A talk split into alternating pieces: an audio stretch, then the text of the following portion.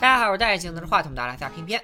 在停更一周之后，《九号密室》第七季的第三集终于来了，我这也算有米下锅了。这一集的故事比上一集脑洞更大，也更加悬疑惊悚，而且同样反转不断。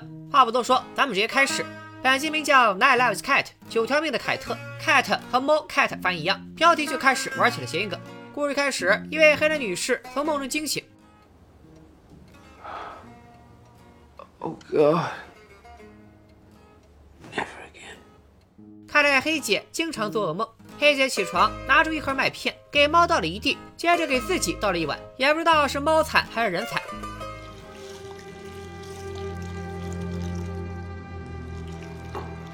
Vodka and Cocoa Pops.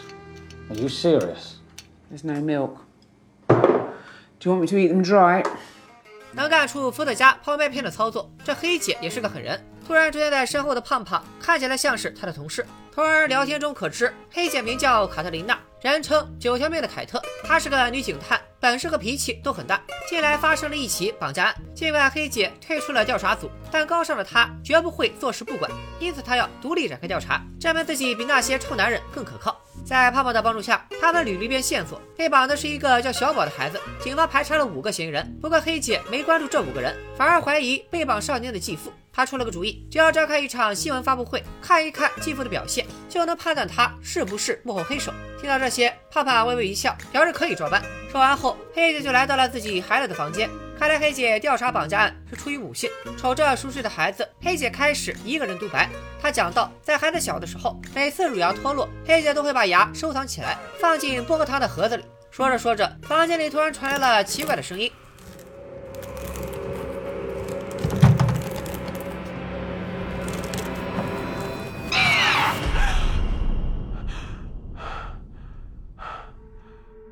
这里，观众一般会有三种假设：一，刚才这么一大段都是在做梦，现在梦醒了；二，黑姐患有间歇性失忆症，眼一闭一睁，突然就到了第二天；三，纯粹是本剧的剪辑玩了一招故弄玄虚，没有把前一天的全部故事展现给观众。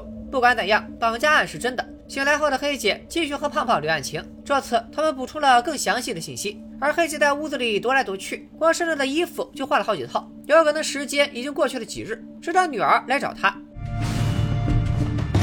Mummy?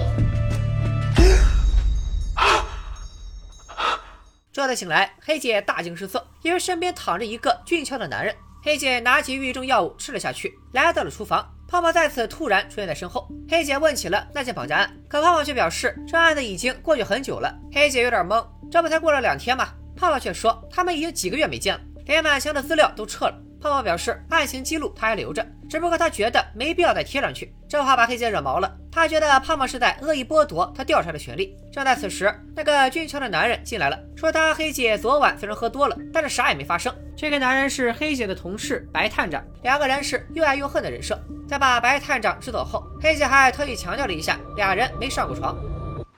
It's quite a character. Bit spectrumy, perhaps. I'm not shagging him. I know I didn't say you were. It's just an interesting development. 这几句话还有很多意思，等咱们把故事讲完，回头再说。黑姐表示自己无论如何不会放弃这个案子。正好这时，白探长在外边嚷嚷着找茶叶，胖胖便出去了一趟。趁这功夫，黑姐翻了翻胖胖的衣兜，发现了令人震惊的证物。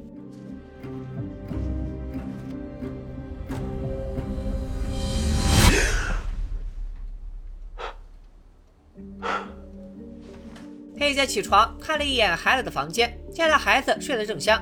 紧接着，他来到厨房，按了开关，灯却没有亮。偌大的厨房只找到一瓶伏特加、一盒麦片和一只勺子。而等到他打开橱柜的时候，亮宝突然从里面窜出来，吓了黑姐一跳。Is that really the best we can do? Jump scares with a cat. Why are you always here? I, I don't remember giving you a key. What happened to the missing boy, Ashley? What are you not telling me? 胖胖把黑姐带到另一个房间，在这里，白探长正在梳理失踪案的线索，而胖胖交代了真相。他是一个小有所成的作家，写过一部获奖作品，于是出版社和他约稿写侦探小说，而胖胖也莫名其妙的写下了一篇初稿《Nine Lives Cat》九条命的凯特。So I tinkered with the idea, uh, made up some bog standard case of a missing child, just so I could interrogate the character and see if it added up to anything. The character Based on me? No, the character of you. Katrina, surname, never got that far. Um, late 40s, couple of divorces, single mum, uh, booze, pills, clashes with authority. And what I realized when I read it back was it's all a bit cliched. 同学们猜到了吧？不是梦境，不是失忆，不是剪辑，原来黑姐是胖胖笔下的角色。 胖胖本就不擅长写悬疑小说，写着写着，他逐渐感觉《九命凯特》这部小说也没什么新意，黑姐这个角色非常的俗套，所以大部分时间把稿件扔到抽屉里。最近他忙着写一个女性题材的剧本，才会时不时翻出来看看有没有什么能用的桥段。这就是为什么胖胖一个外人总是突然出现在黑姐家里，因为这根本就不是他家，只是作家胖胖的意识空间。这就是为什么前面的段落总是支离破碎，前言不搭后语，因为作家构思的初期就是有一搭没一搭的写的各种设定。这就是为什么胖胖说和黑姐几个月没见了，因为他把黑姐这个故事暂时搁置了，隔了好几个月才又翻出来看了看。听到这些，黑姐有点难以置信。为了让他彻底死心，胖胖让黑姐好好想想，赵让人家里怎么会简约到要啥没啥？那是因为故事里暂时用不上的东西，我压根就没写。No, no, I, I, I have a daughter. And what's her name?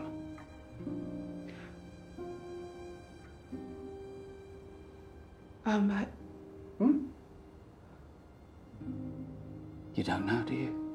shh. Her name is.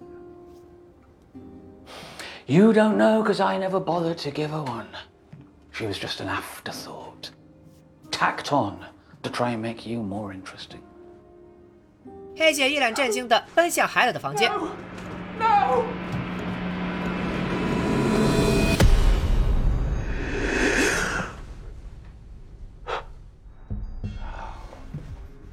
在第五次醒来后，胖胖告诉黑姐，他发现白探长这个角色比黑姐更新颖有趣，决定选他成为下部小说的主角。而这也意味着黑姐的故事会被放进抽屉里。在进入抽屉前，黑姐想起了自己看到的胖胖和失踪孩子的合影，便问被绑架的小宝是不是拿他自己孩子做原型的。可胖胖却说并不是，小宝仅仅是个代号。最终，黑姐只能含着泪水沉睡在抽屉里。时光如水，岁月如梭。胖胖写的侦探小说大获成功，已经开始影视化改编了。随着胖胖小说里的主角白探长正在和胖胖本人讨论剧情，以及白探长这个角色是该让裘德勒演的，还是让马特·达蒙演呢？Damon. They're not gonna get Matt Damon, all right? He's American. 显然，白探长只有胖胖一个人能看见，也不知道是胖胖走火入魔了，还是精神分裂了。此时，媳妇胖嫂回了家，说自己的手机丢了。胖胖一听，想起来之前胖嫂给他发过短信，说是自己要去接孩子小宝。胖嫂一看短信就呆住了，因为他根本就没发过这样的短信。手机没了不是重点，要命的是夫妻俩都没去接小宝。Because you said you were going to! What if someone took your wife's phone to send the text? What the fuck are you talking about? Fuck are you talking about? Where is he? Ezra! Where's my son? 没了黑姐，这次突然醒来的变成了胖胖。孩子不在，媳妇儿一个人在哭泣。看来之前的事情不是做梦，孩子的确丢了，但是丢的似曾相识。还有更眼熟的，小宝也是胖胖的继子。就在胖胖安慰媳妇的时候，家庭游乐园小美走了进来。小美问他们最近有没有得罪过什么人。Anyone you might have upset or offended? No, no, I, I don't think so. Nobody you've based one of your characters on in your stories? I'm a writer. I invent characters. 之后，小美向胖胖展示了一样东西，她翻了胖胖的药品柜，想看看他嗑没嗑药。结果在一个薄荷糖盒子里发现了儿童的乳牙，是不是又似曾相识了？这事儿黑姐曾经干过，难不成黑姐诈尸了？为了掩饰，胖胖说这些牙是一个同事收集的，他们在写另一个侦探故事。作为胖胖粉丝的小美忽然来劲了，想要读一读胖胖的存稿。可胖胖翻了半天，居然发现黑姐的草稿不见了。Barnabas, you haven't seen my notes for Nine Lives Cat, have you? No, my name's Matilda, dear. Barnabas is a fictional character. 之后，胖胖再一次醒来，看到了一个无脸小孩在楼道里窜来窜去，跟咒怨似的。在一阵恐怖的镜头后，胖胖来到了客厅，看见小美居然死在了椅子上，而书桌旁看书的人正是黑姐，合着是黑姐突破次元壁，从书里出来讨债了。不用说，绑架小宝的也是他。他还把胖嫂的手机藏在了胖胖的抽屉里。这样的话，警察在调查后将得到如此结论：是胖胖把胖嫂的手机藏起来，伪造了儿子被绑架的案件。黑姐杀了小美，同样是为了嫁祸胖胖。领导警方认为，小美查到了手机就在胖胖的抽屉里，所以才被胖胖灭了口。Or is that too cliched, Ezra? What do you want me to do next? This? Or this?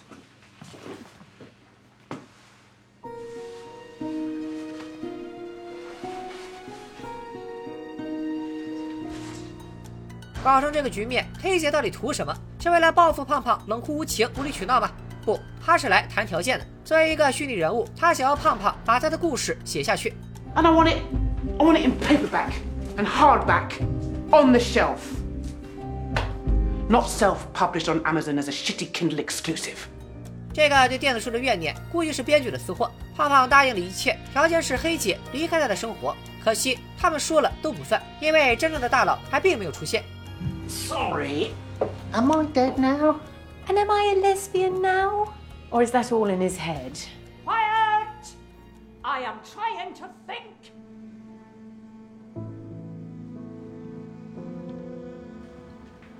I've written myself into a corner. I knew this was going to happen. 原来前面所有的故事都是小美笔下的小说内容，她才是真正的作家。 小美怎么也写不出一个完美的结局，因此想放弃这篇小说。一听这话，胖胖比之前的黑姐还要慌。我也是个作家，我还拿过奖呢，我可以帮你写啊。They are a figment of my imagination.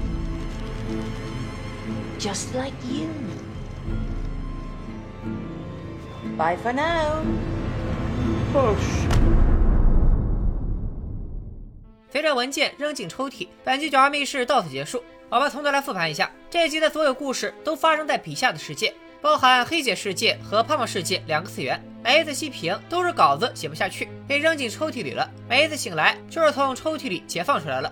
开场的时候，一个人把文件夹放在桌子上，里边的文件既可能是调查绑架案的资料，也可能是写小说整理的资料。黑姐一出场就惊醒了一次，这时她说了一句 “never again”，可以看出这种经历她体验过很多次。伏特加泡麦片的情节可以看出，黑姐是个邋遢、酗酒还要强的人，这都是胖胖刻意给她打造的性格缺陷人设。胖胖在第一次登场的时候就很突然，像是 NPC 突然刷新了。他总是以审视的目光看着黑姐，而且对黑姐的想法不会加以反驳。第一次讨论绑架案时，有一个小细节，What about the stepfather? Surely he's our prime suspect. I'd rather say he's helping us with our inquiries. 显然胖胖是在替继父说话。后面我们知道，胖胖的确把自己的孩子作为原型，因此这里被怀疑的继父就是他自己。讨论结束后，黑姐来到孩子的卧室，一个人自言自语。在这里，黑姐提到收集孩子乳牙的信息，也成了后面的伏笔。黑姐听到柜子里的诡异响声，似乎是敲击键盘和拉开抽屉的声音。声音响起之后，黑姐也就熄屏了。这是因为胖胖写不下去，把稿子扔进了抽屉。第二次醒来后，胖胖和黑姐再次梳理案情，还添加了许多作案细节。在黑姐的次元里，她可能会认为这是胖胖新侦查的内容，但实际上这是胖胖新码的剧情，或者说新打的补丁。黑姐在思考的时候换了好几次衣服，观众在第一次看的时候会觉得是过了很多天，剪辑故意剪在了一起。现在看来，极有可能是胖胖在吃书改设定，而当孩子找到黑姐时，故事就停了，因为胖胖还没想好孩子的名字以及外貌，实在懒得想了。今天就写到这里吧，放进抽屉开始摸鱼。第三次醒来后，黑姐和白探长睡在一起。醒来后吃上了抑郁症药物，这些都是胖胖新打的剧情补丁。在黑姐吃药的时候，胖胖又出现了。从黑姐的语气来看，每次醒来后必见到胖胖，这已经是这个次元的定律。黑姐觉得自己因为喝大了，得有两天没见到胖胖，可胖胖却说他们好几个月没见，说明胖胖把稿子放在抽屉里，一放就是几个月没动，真的是比何同学还能割。醒来后的黑姐想要继续查案，但是所有资料都被胖胖收起来了。一开始胖胖打算放弃写这个儿童绑架案，看来是真的遇到创造瓶颈了。不过这时胖胖发现了黑姐的同事白探长，Sorry, you are. Uh, D.I. Ball, Barnabas Ball, I'm 所以说白探长是胖胖在黑姐的故事中创造的一个龙套角色。之前我说过，胖胖和黑姐关于白探长的谈话很有意思。胖胖根本不在乎两个人上没上床，因为对作者来说，这就是个有趣点的情节罢了。但重要的是，这个情节让胖胖发现白探长这个角色很有个性，而胖胖就想要一个别致的主角。这也为接下来捧白探长上位埋下伏笔。之后，胖胖和白探长喝茶，黑姐看到了胖胖身上带的照片，知道胖胖就是小宝的继父。但是剧情到这里戛然而止，看来又被扔进抽屉了。第一次醒来后，黑姐先看了一眼孩子，确认没事儿，才去厨房。然而打不开的灯，空荡荡的厨房都成了揭晓真相的伏笔。胖胖又出现在了黑姐身后，而黑姐也很纳闷，他是咋进来的？这个问题不难回答，只要胖胖肯动笔，这个世界他想去哪儿就去哪儿。上次胖胖偶然发现白探长这个角色不错，这次他已经把所有案件资料都交给了白探长，说明他想把儿童绑架案这个故事继续写下去。但是主角不再用黑姐，而是白探长。胖胖坦白自己不擅长写侦探题材，但因为看了《解密高手》和《头号疑犯》上了头，自诩也能写出好作品。可写着写着越来越不满，大概就像这样。最后，胖胖给了九米凯特一个抽屉雅间。Anyway, I popped you down here in the bottom drawer for a while, and every now and again I dig you out, see if there's anything I could work with. I do a lot of screenwriting now, and the streaming platforms are always dying for female-led content. That and dystopian fucking fantasy worlds, anyway. 这几句话说不定就是胖胖本人的真实写照。编剧和作家肯定都有很多挖坑填不上的经历，所以才有了这一期的灵感。而他所说的反乌托邦和女性题材，说不定就是下一集或者下部剧的主题。接下来，在真相打击之下，黑姐终于绷不住了，然后发现孩子没脸，直接细评。第五次醒来之后，胖胖已经决定把所有的故事都放在白探长身上，而这是另一个伏笔，就是黑姐质疑绑架故事的原型会不会就是胖胖的孩子。显然，胖胖撒了谎。这里胖胖手上拿的粉红色文件夹和视频开头的那个文件夹一样。伍兹清醒后，黑姐暂时下线，镜头的视角正式来到了胖胖所在的次元。此时的胖胖功成名就，白探长俨然成了胖胖的故事参谋。但其实这里的白探长并没有突破次元壁，他还是活在胖胖的脑海里。而意气风发的胖胖对于孩子的丢失显得很慌张，他一定有一种小说照进现实的感觉。受到恐慌的人无疑是黑姐，而让黑姐突破催眠壁的人也只能是更高权限的作家小美。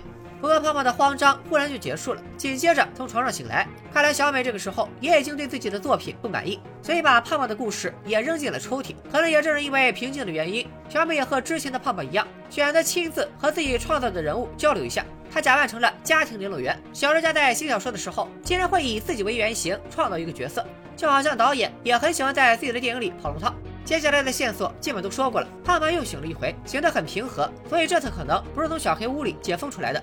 当他下楼时，黑姐坐在书桌前读白探长探案小说，并且夸书写的真好。胖胖说了这么一句：“I didn't write this. No, this is not a fictional construct. This is actually happening.” 胖胖并没有写黑姐突破次元壁来搞自己，所以他才说这不是我写的。当然，对于黑姐来说，这确实是真实发生的事。换个角度想，比如我们觉得《西游记》是虚构的，但是对孙悟空来说这是纪实。黑姐成功威胁胖胖改了主意，为此还征服了胖嫂，当然也可能是靠说服。You always were a lousy lay, Ezra. 不过这些都没用，因为小美才是大爷，就连兔子雕像也放在了小美的电脑旁边。与胖胖不同，小美的平静在于收尾，她绝不屈服于一个平庸的结尾。But then, but then it wouldn't be a Matilda Gordon novel if it didn't have that final twist. 这里建议《九二密室》的两位编剧上大伙说话，感觉真的是每一集他俩都在借剧中角色之口高呼：“我们没有江郎才尽，我们也绝对不会烂尾。”细心的观众可能会注意到，前面黑姐看书时是有字的，但是最后胖胖向小美展示的书却没字。严谨的地方就在这里。黑姐看书这一段情节是发生在胖胖次元的故事，作家小美就是这个次元的主宰者。她写黑姐看书看得津津有味，那么黑姐当然就能看见字。而最后胖胖和小美对话时，相当于胖胖走出了自己的次元，直接和小美这个造物主沟通。但小美可没写胖胖能看到书的内容，那她自然就什么也看不到。最后小美决定卸了这篇稿子，在抽屉里睡着，等她啥时候想出一个好结尾再拿出来。这不完蛋了吗？喊下次一定的，难不成下次真的一定？不过这里扔下去的文件夹还是那个粉色的，看来本集开头拿出文件夹的人也是小美。然而故事到此并没有结束，结尾用了另一首儿歌《五只小鸭》，片尾曲放完之后又窜出那个小孩的脸，什么意思呢？这一集的核心就俩字儿：套娃。基本上是一个螳螂捕蝉，黄雀在后的故事。但这小美是最终的那只黄雀吗？会不会大家都是螳螂呢？最后的这个镜头和爸爸看到的几乎一样，似乎是在告诉观众，独家作家小美这个角色是《九号密室》的编剧胖胖和二册创造出来的虚构人物，甚至连创造《九号密室》的胖胖和二册，以及正在看这部剧的你和我，说不定也是更高维度的作家所创造出来的。不得不说，两位编剧的灵感简直就跟我的肝一样，取之不尽，用之不竭啊！喜欢这部剧的观众，要是觉得我的解析还有那么点意思，也别忘了给偏偏点个赞，点赞过八万，《九号密室》出一集，偏偏就解说一集。今天就说到这里，咱们下期再见，Bye for now. Push. 拜了个拜。